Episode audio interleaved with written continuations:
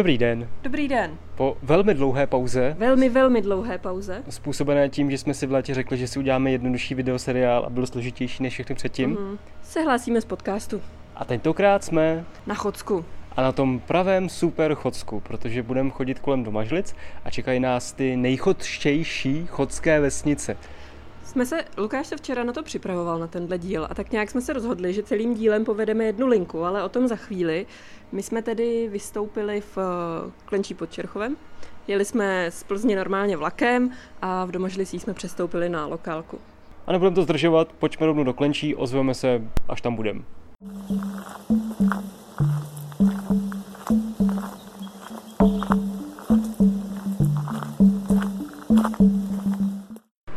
Budeme to tady mít trošku uh, s hlukem aut kolem nás, ale dorazili jsme na náměstí v Klenčí pod Čerchovem. Májo, popiš ho. Je to tady velmi, velmi do kopce a všude potřebujete cepíny, abyste se dostali nahoru. To kecám, ale je to tady fakt hodně do kopce. Čímž vlastně říkáme, že jsme na úpatí Českého lesa, my do něj dneska nepůjdeme, budeme jen tak jako krosit kolem něj, Hmm. budeme se ho dotýkat, ale uvidíme alespoň do údolí, to je trošku po hraně. A Klenčí pod Čerchovem, největší z chodských 11 vsí a vlastně my jsme měli začít na začátku, chodové byli kdo? Strážci. Strážky, strážci české hranice a v, v historii je všechno o penězích, takže nejdůležitější informace je, že chodové byli mm, vlastně různými právy nadaní lidé, kteří byli vysazeni sem k hranici a měli jí strážit a za to měli určité svobody, které obzvláště ve středověku byly naprosto nevýdané a byly podobné i městům. To znamená, mohli vlastnit pozemky a domy, mohli dědičně dědit své vlastně domy a volně hospodařit. Zodpovídali se přímo králi, mu byli přímo poddaní, což byly velké výhody ekonomické. Ale nepředstavujte si to jako dnešní svobodu. Ne. Jo? Ono To- to... vypadá, my to dneska jako hodně uh, přikrášlujeme, řekněme, a svobodu vnímáme úplně v jiném slova smyslu než dřív.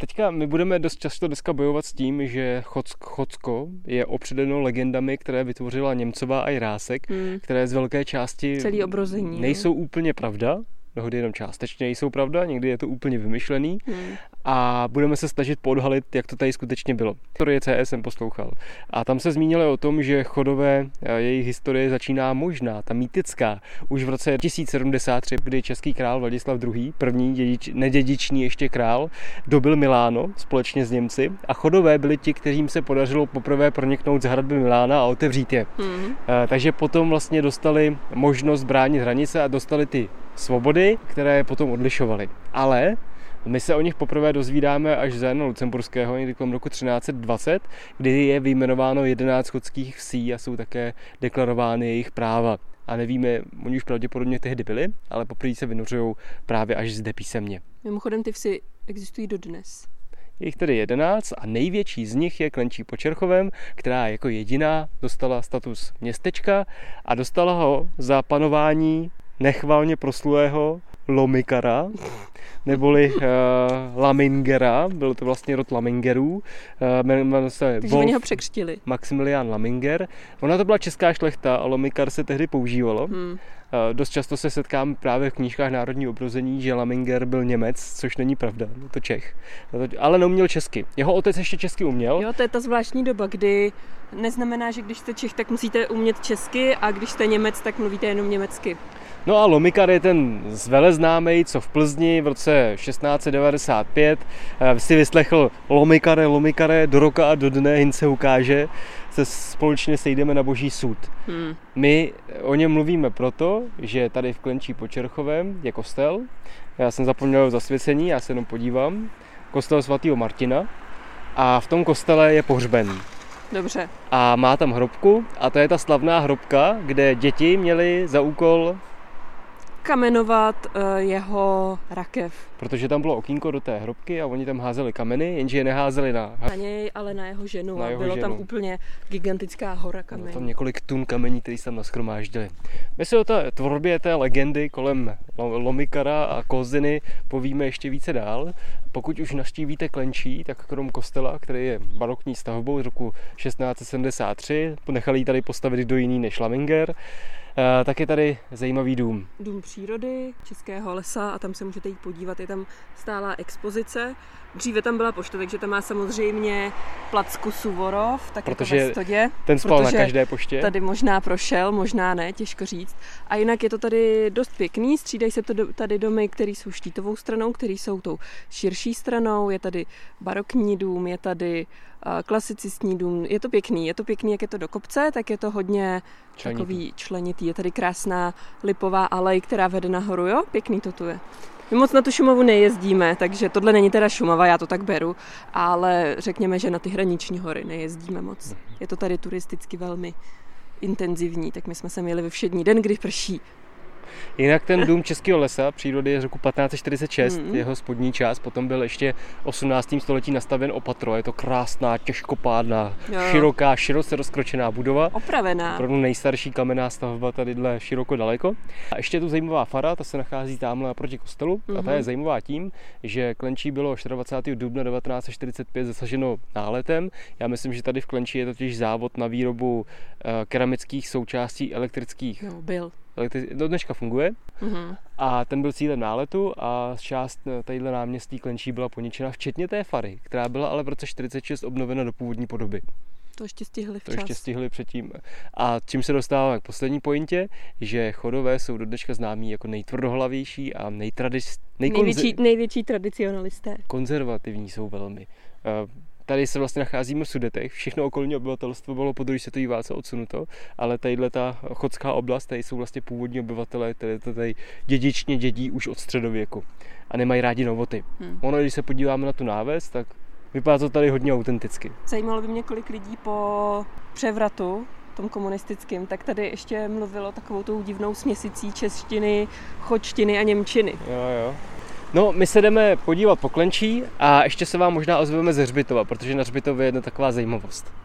Málem bychom zapomněli, krom uh, Němcový a Aloise Riáska, který jsme zmínili, tak v Klenčí pod Čerchovem se narodil Nejvýznamnější asi místní rodák Jindřich Šimon Bár. spisovatel, který nakonec právě proslavil Chocko také potom v té závěrečné fázi na konci toho 19. století. Těžko říct taky, jestli si k tomu nepřidal nějaký svoje, no přidal. No, přidali si všichni, že jo? To, to bylo takový utva, to bylo A on hrozně... byl aspoň odsud, že jo? Ano, Když No nic a jinýho. ono je totiž paradoxní, že vlastně ty uh, chodové zapomněli, kým jsou, protože o ty svobody přišli v 17. století.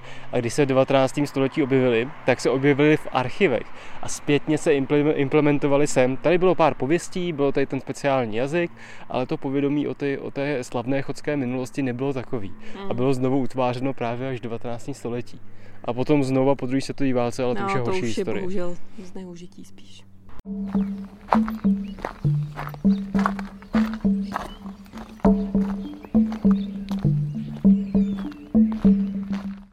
Pokud už budete v Klenčí, tak rozhodně navštěvte Hřbitov. Nejenom, že ten hřbitov je neuvěřitelně po Chodsku vyzdoben a takovými keramickými obrazy, jako třeba v Portugalsku. Je to zvláštní, když přicházíte z dálky, tak to vypadá, jak když jsou tam nalepený plastové reklamy. Ono je to totiž uh, zrestaurovaný, nebo spíš bych řekla úplně nově vyrobený v roce 2022. A je to prostě obraz, který je uh, namalovaný na laždice, řekněme. Je to velmi trvanlivý teda, si myslím, že to tam za sto let klidně může být, když to nikdo nezničí a nebude to opadávat, ale je to jako velmi zvláštní. Je to velmi barevně, jsme na to zvyklí, Právě, ale nejsme na to zvyklí. Vůbec to jako nepůsobí špatně, to vůbec ne, ale je to zvláštní, je to prostě netradiční. No, ale za mě vrcholem Hřbitova je takzvaná kosmická loď v podobě místní smuteční síně. Lukáši, každopádně byla postavená v akcize, v 70. letech se stavila, je to úplně neuvěřitelná stavba. je to skvělý. Je pokrytá plechem, natřeným na stříbrno, má velký uh, kosodélníkový okna, který vypadá jako velký Ačka Mm-hmm. Rozšiřují se a vlastně ta jejich nosná konstrukce vstupuje až dolů k zemi. Je vidět, že to má vlastně ocelovou konstrukci, která to celý vynáší. Dole je krátká, malá kamenná zeď a nahoře je celý pokrytý plechem. Je to naprosto skvělý. Zepředu to má betonovou věž, kde bylo možná plánováno zavěšení zvonu a je to nádherná stavba. Ještě to má u střechy, ona se ta střecha jako fakt zbíhá, jo. Od země, ta, ta v podstatě střešní krytina, tak jde od nohou té stavby až úplně nahoru, zužuje se to a nahoře jsou ještě světlíky, vevnitř to musí být dost působivý. Hele, já, já úplně vidím jenom zapnout fúzní motory to a to rovnou může vylezit do vesmíru, je to úplně skvělé. Bohužel by to potřebovalo péči, jako hodně. Ty myslím si, že na to nikdy nikdo nešáh teda. Je na to koukáno určitě prismatem, že je to stavený v 70. Tak. letech, že je to komunistická architektura, ale, ale to je přesně její opak, tohle je náhodou. Minimálně na tříd by to určitě potřebovalo, ten plech prostě kouknout na to. A ono je tady samozřejmě jako vždycky, tak se to stavělo z materiálů, které byly proto často taky vznikaly velmi unikátní řešení, ale je vidět, že ty okna jsou natře- eh, obložený nějakýma palubkama a ty už prostě chátrají. Ale je to, je to strašná škoda a je to jako výborný, fakt je to skvělý.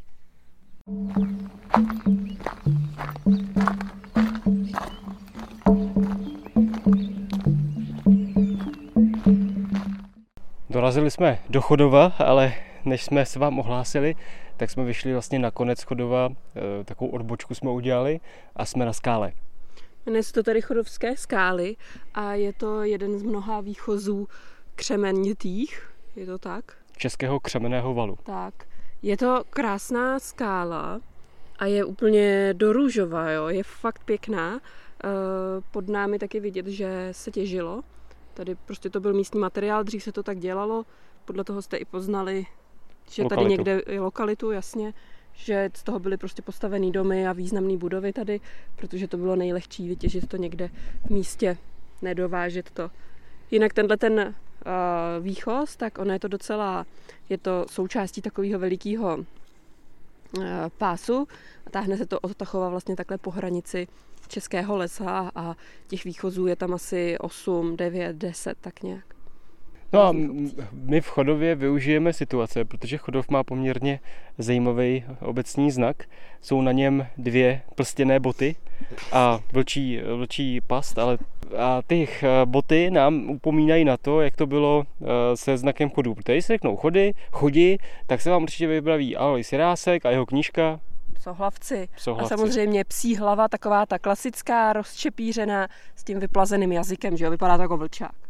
No a s tou psí hlavou je to samozřejmě složitý, protože psohlavec se ve středověku a v novověku používalo jako hanlivý označení většinou Turka.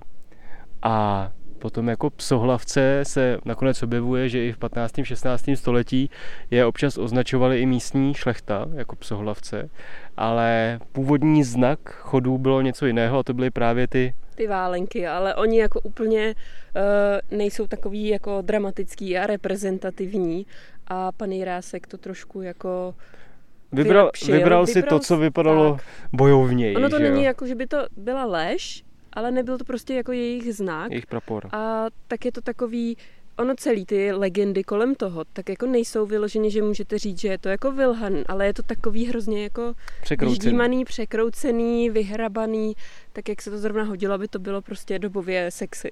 A já to nemám rád, protože i ta originální historie je zajímavá a je dobrá. A tím, že se to v tom 19. století překroutilo, tak vzniklo spoustu balastu kolem. Mm. A myslím, že to tomu dělá příslužbu. Že to není úplně ideální.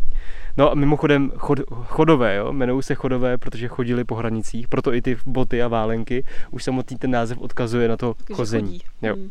Jinak, proč tady chodili? No, aby hlídali hranici do Bavor. Jo, protože Němci tady začali si občas kácet v lesích, sem tam založili si nějaký statek, začali to něco pěstovat, uh, tak eh, to bylo... Uh, furt stejný to je. Ano, je to furt stejný. A vlastně v tom 12. 13. století, tak ty hranice nebyla pevná čára, nikdo přesně nevěděl, kde přesně leží a bylo to spíše o tom, kdo si jak co nárokoval. A ti chodové měli tedy za úkol to hlídat tak, aby nedocházelo k uh, uzurpacím na českém lese. Taky samozřejmě byli tím velmi oblíbení. Ne, mimochodem, eh, Jirásek je občas vy, eh, představoval jako pomalu vojáky, který v případě příchodu Němců tak vzali ty své sekery a usekali jim hlavy a bojovali s nima. To není pravda, on tady bylo poměrně málo a neměli žádnou vojenskou strážní službu, ale měli v podstatě jenom hlídat ten les a byli to v podstatě jako úředníci, něco jako no, celní zpráva. No hlavně samozřejmě jako úplně, eh, co se týče celé historie, tak vražda jen takhle, tak není jako úplně pohoda, že jo. To se ne, neměli pravomoci jako někoho odseknout, kdyby ho tam načapali. Mimochodem teda, až tak se podívejte na znak Chodova a tam je právě krásně vidět ten původní praporec. Teda takhle, abych ještě já i nemystifikoval. Původní praporec chodů se nedochoval. Ten zničili někdy s Lamingerem a nezůstalo z něj nic a nevíme, jak vypadal. Mimochodem i ta jejich eh, čakana, ta sekirka, tak uh, o té se taky neví, jak vypadala. To je taky vlastně až zrekonstruovaný v 19. století. Hmm. A ta původní podoba není známa. Je ta sekerka vždycky evokovala takový ty velký sekery, co používají ty tesaři na osekávání trávu. A ještě v Chodově, my jsme tam šli kolem jednoho smírčího kamene. Je tady středověký smírčí kámen, který tam má vytesaný kříž a krom kříže jsou tam ještě kovářské náčiní a podle archeologů tedy pochází už z doby středověku, ale místní lidová tradice eh, přisoudila, že to je na památku eh, zavraždění eh, Koziny, protože on byl oběšen v Plzni, tam, kde je dneska vodárenská věž plzeňského pivovaru, tak tam byl oběšen.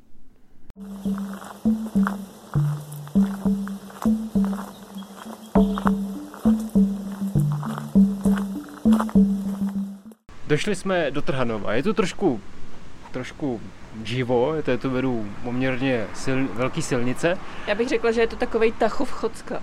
jo, jo. Je to teda vesnická památková zóna a je to jedna z nejmladších vesnic, jakou jsme navštívili. Protože poprvé je zmíněná v roce 1629. Hmm. A v tom roce je tady v Trhanově jenom Trhanovský mlín a Trhanovský mlín se jmenoval Trhanovský, protože místní mlinář chodil jako Trhan. Dobře, Rost, se nemenoval se tak, jo. A po, po něm se teda jmenuje i celý Trhanov, takže tu chodí všichni špatně oblečení. Takže nakonec jako sice to byl Trhan, ale, ale jmenuje se po něm ano, celá vesnice. Ano. Takže to asi tak špatně nedopadlo. V Trhanově je velká pila, velký agropodnik na opravu strojů, zemědělské a lesní techniky. Říkali jsme si, že to asi zaměstnává velkou část obce. Ostatní jezdí do Německa.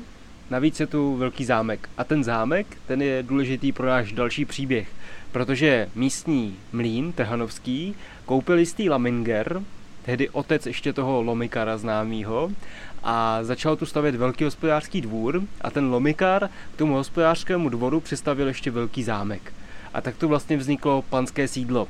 Což samozřejmě chodové neviděli úplně rádi, protože byli vždycky nezávislí, přímo náleželi králi a teď se změnili role.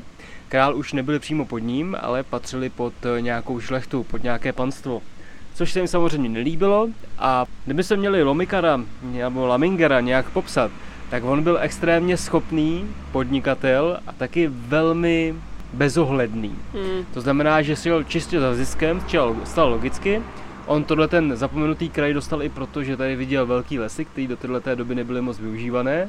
Strážní služba chodům už skončila, což oni ještě nevěděli a dlouho to nechtěli přijmout a on to tady prostě začal podnikavě využívat. To je takový normální podnikatel dnešní doby. To se to dělá dneska každý druhý. Akorát dneska, dneska už nevypadá jako takový vydřiduch, že jo? No, no, no. On třeba založil první manufakturu tady, mm. což je o sto let dřív, než se v Čechách vůbec manufaktury začaly zakládat. Mimochodem, jak vlastně ta spouda vznikla? On jak postupně chodové ztráceli svoji, uh, svoji opodstatnění, že jo, byli jsme, v Rakou, byli jsme už Rakousko-Uhersko, nebo respektive tehdy Rakousko, byli jsme v zázemí vlastně německých zemí a ta strážní služba už nebyla potřeba ale chodové si, oni měli ty své privilegia, které tady měli skutečně jako napsaný s pečetěma od krále a moc jim nerozuměli, protože byly psaný složitým právnickým jazykem, jazykem, který už mezi tím dost výrazně zastaral. Takže to měli takový svůj výklad. Takže to spíš bylo zvykový právo, než to, co to skutečně říkalo a v těch, eh, v těch papírech nebylo napsáno, že jsou nepodaní, že jsou úplně jako volní. Oni prostě patřili pod nějakého podaného, ten, kdo je získal třeba i od krále. Hmm. No a Laminger ho to strašně pálilo, naštvalo a někdy v počátku vlastně svého vládnutí si je svolal, eh, ty lejstra jim sebral násilně, ale už nenapsal do Vídně a ty práva nezrušil. Takže tady bylo takový jako chvilku vákuový období, kdy vlastně oni ty práva už neměli, ale císařské moci nebyly zrušeny, tudíž měli pravdu vlastně obě dvě strany. A kolem toho se potom táhly jednak ta, ta spoura Ach jo. a jednak následně potom ten soud, který probíhal v Plzni. Hmm. No a ten soud je zajímavý tím, že on vlastně, když skončil, tak pro něj měl připravený jenom takový tresty poměrně nízký. Žádný, žádný hrdelní trest, žádný velký konfiskování majetku, prostě jenom se řeklo, že vlastně chyba je vlastně i na Lomikarovi, chyba je i na nich, oni tomu nerozuměli, on to nezařídil ve Vídni, takže ve, ve výsledku oni vlastně stále byli podaní císaře, ale Lomikar si nakonec prosadil, aby jim ty tresty zpřísnili a dva z nich měli být popraveni, jenže jeden z nich mezi tím ve vězení umřel. A, a druhého znáte. A druhého znáte, takže takhle to bylo. No a tady eh, v Trhanově Lomikar žil. Hmm. Eh, potom, co Lomikar zemřel, skutečně necelý rok potom, co, ty, eh, co no, proběhlo to do roka a do dne po na boží určitě, soud. Stejně to určitě vzniklo jako zpětně. To asi ne, to, to je zaznamenaný skutečně, ne, že to řekl. Jako, jo? Ano, jenže to řekl 18. listopadu a Lomikar zemřel 2. listopadu následujícího roku, takže to není úplně do roku a do dne. A Lomikar byl velmi výrazně nemocen, protože mm. když potom se zkoumaly jeho podpisy, tak ještě pět let předtím byl no, krásný a potom říkal, byl extrémně roztřešený. No. Aby si to za, ještě zapečetil takhle do budoucna. No, no a vlastně tenhle tím končí uh, vlastně ta historie chodů, to, co my dneska známe z psohlavců, to je vlastně znovu vykonstruované na, na těch reálných základech, znovu postavený v 19. století. A tam se hezky říká, že chodové se v 19. století museli opět naučit být chody, protože mezi ně to tady všichni zapomněli, takže se to znovu učili. Dělal se znovu kroj, ehm, všechno ta legendy kolem se znovu postavily, ale je to na reálných základech, jenom mm. je to hodně vybásnění, protože ta chodská A taky legenda... je z toho vybraný jenom takový to, co se hodí, no. Tak, Ono totiž ty chodové spojovaly věci, které eh, se do toho národního obrození hrozně hodily. Bránili nás před Němci. Taká urputnost. Ano, urputnost, navíc sociální rozměr, protože z obyčejní to lidé. obyčejní lidé. Takže to všechno se hodilo do, té, do, té, do toho 19. století a do toho hmm. národního obrození. Mistr... Mimochodem, poslední věc. Když se Lukáši rozhlídneš a koukneš se před sebe na kopec, co tam vidíš? Čerchov. Přesně tak. Je tady, pořád ho obcházíme nad námi, vycházeli jsme z Klenčí a my půjdeme ještě pokračovat dál. My jdeme tadyhle z Trhanova podívat se na jeden kopec, kterýmu se říká, nebo hrádek, a na něm se nachází socha, která, kde bychom to mohli uzavřít. Nebo možná to tam tak ještě neuzavřeme. Ještě ne, tam potom je újezd a v újezdě je dům, kde se narodil. A, tak to Tak. Procházíme teď kolem uh, Trhanovského zámku. Ještě se tady hlásíme, protože na Trhanovském zámku se narodil významný český doktor a průkopník eh, vlastně objevování toho člověk, diagnostiky, to je to slovo. Hmm. Průkopník diagnostiky, pan Josef Tomajer, tady v Trhanově. Tomajerovu nemocnici možná znáte, hmm. tak pochází právě odsud a on byl nejen eh, výborný doktor, ale také byl hodně chtěl pomáhat chudým, byl velmi sociální hmm. a v Trhanově založil chudobinec, zainvestoval jeho stavbu. Hmm. A takových investoval prý několik. Hmm. Zajímavý.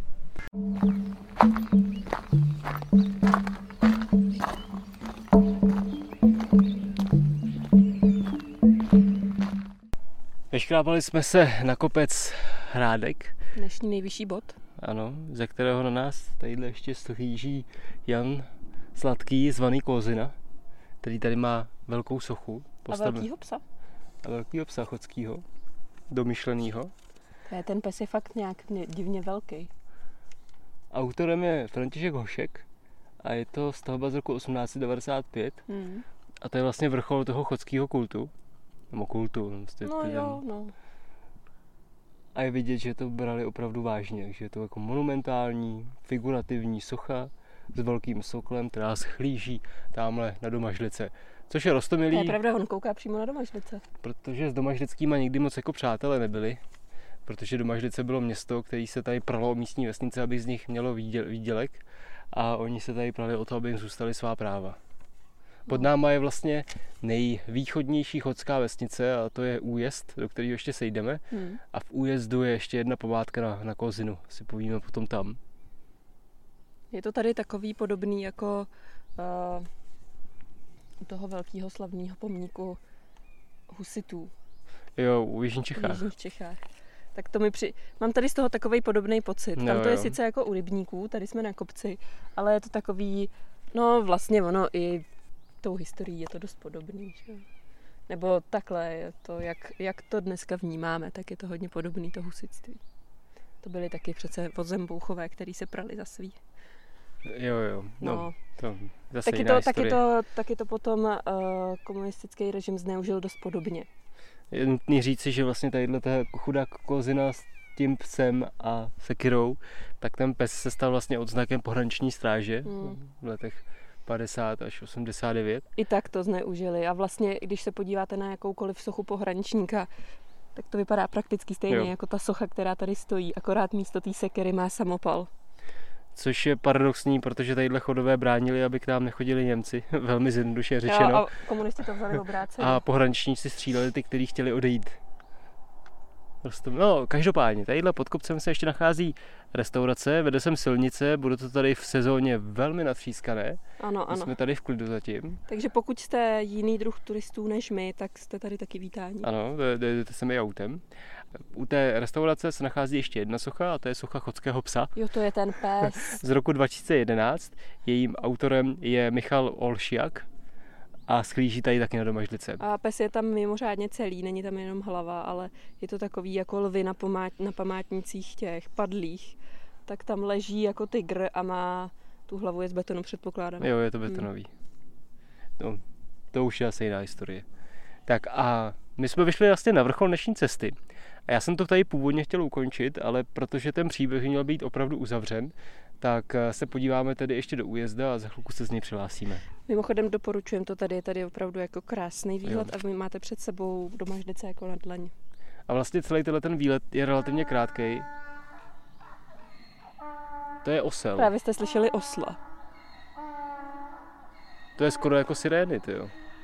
A tam pobíhají kolem ohrady nějaký děti, tak ho asi vyrušili chudáka. Co se děje? tak, Dobře, to byla kulturní vsuvka. Zoologická. Eh, je to krásná trasa, do, do, do, do Domažlice to asi 13 km.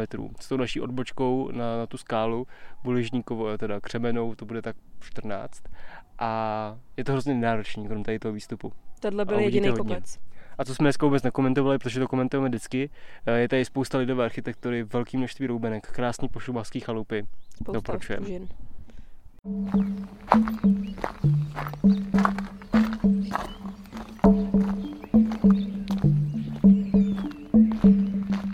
Došli jsme na konec dnešního putování za chody a jejich pověstmi a to je do... Újezda. Sešli jsme jenom z toho kopce, kde jsme seděli a bylo to tak kiláček sem, tak maximálně. No a jsme v obci, kde se eh, ten nejslavnější, o kterém mluvíme dnes celou dobu, narodil.